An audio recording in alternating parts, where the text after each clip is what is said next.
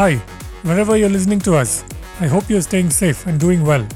I'm Hari Arakali, and this is today's tech briefing. Crypto startups in India are not barred from any innovation but must adhere to the country's laws on foreign exchange, IT Minister Rajeev Chandrasekhar told Inc42 in an interview, according to a report. For a startup, whether you're innovating for crypto or blockchain or Web3, there is absolutely nothing in the law that prevents you from doing it. There is nothing in the IT Act that stops you from doing it. We welcome any investor or startup to innovate in crypto or Web3, the minister said, according to Inc42. But when a crypto user or entrepreneur decides to start a crypto exchange and start gatewaying the rupee directly into crypto in violation of the foreign exchange rules, sending money abroad using crypto without complying with FEMA, then there is a problem, he said. There are no restrictions on innovation, though. These foreign exchange laws pose only certain restrictions while operating crypto exchanges or doing crypto brokering in India. The restrictions involve exchange control. Some startups have made the mistake of becoming full blown crypto brokerages and exchanges without getting the required permissions from the RBI and SEBI, the minister said, according to the report.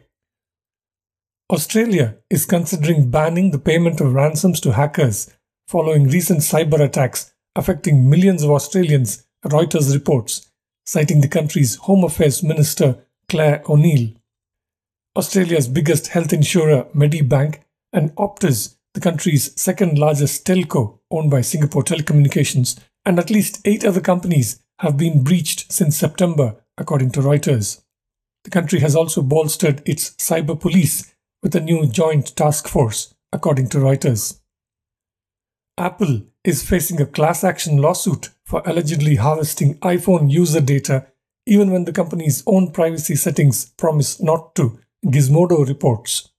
The suit, filed on November 10th in a California federal court, comes days after Gizmodo exclusively reported on research into how multiple iPhone apps send Apple Analytics data regardless of whether the iPhone Analytics privacy setting is turned on or off, according to the report. The problem was spotted by two independent researchers at the software company Mysk, who found that Apple App Store sends the company exhaustive information about nearly everything a user does in the app despite a privacy setting, iPhone Analytics, which claims to disable the sharing of device analytics altogether when switched off.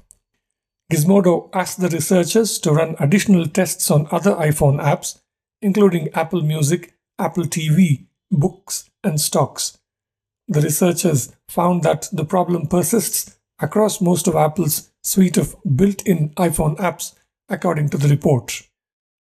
Lentra, a Mumbai startup developing AI based fintech solutions, has raised $60 million in Series B funding, TechCrunch reports. The investment values the startup at over $400 million. D. Venkatesh, founder and CEO of the startup, told TechCrunch in an interview. Existing investors, Bessemer Venture Partners and Susquehanna International Group, led the round with participation from Citi Ventures a subsidiary of Citigroup, according to TechCrunch. This is Citi Ventures' first investment in a fintech from India.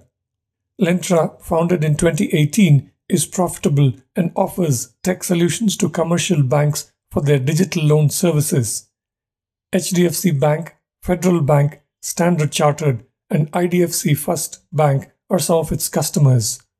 Overall, Lentra has more than 50 clients and has processed more than 13 billion transactions and $21 billion worth of loans since its launch, according to TechCrunch. That's it for this briefing. You can find all our podcasts at ForbesIndia.com and on your favorite podcast apps. I'm Hari. Thank you for listening.